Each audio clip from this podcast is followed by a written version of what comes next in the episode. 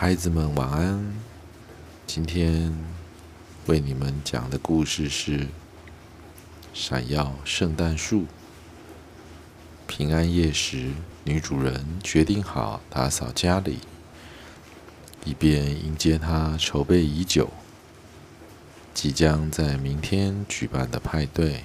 她清理着角落的灰尘和蜘蛛网时，屋里的蜘蛛都很害怕。他们匆忙地离开客厅，爬往阁楼。一段时间后，女主人总算打扫完了。蜘蛛们听见楼下不再传来走动的声音，才悄悄地爬了下来。当他们回到客厅时，发现有棵巨大的杉树，它闻起来像森林一样清新，身上的树叶是那么的壮观，就像披着一件鲜绿色的外套一样。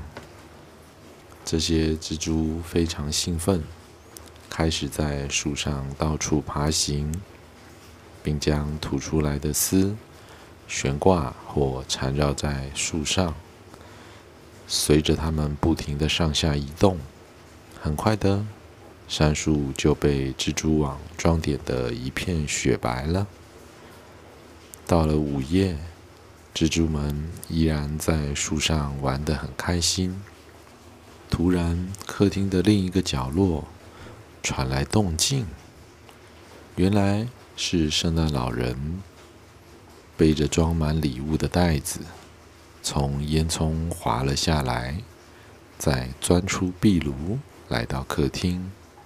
当他看见蜘蛛们时，正在愉快地玩耍，不禁笑了出来。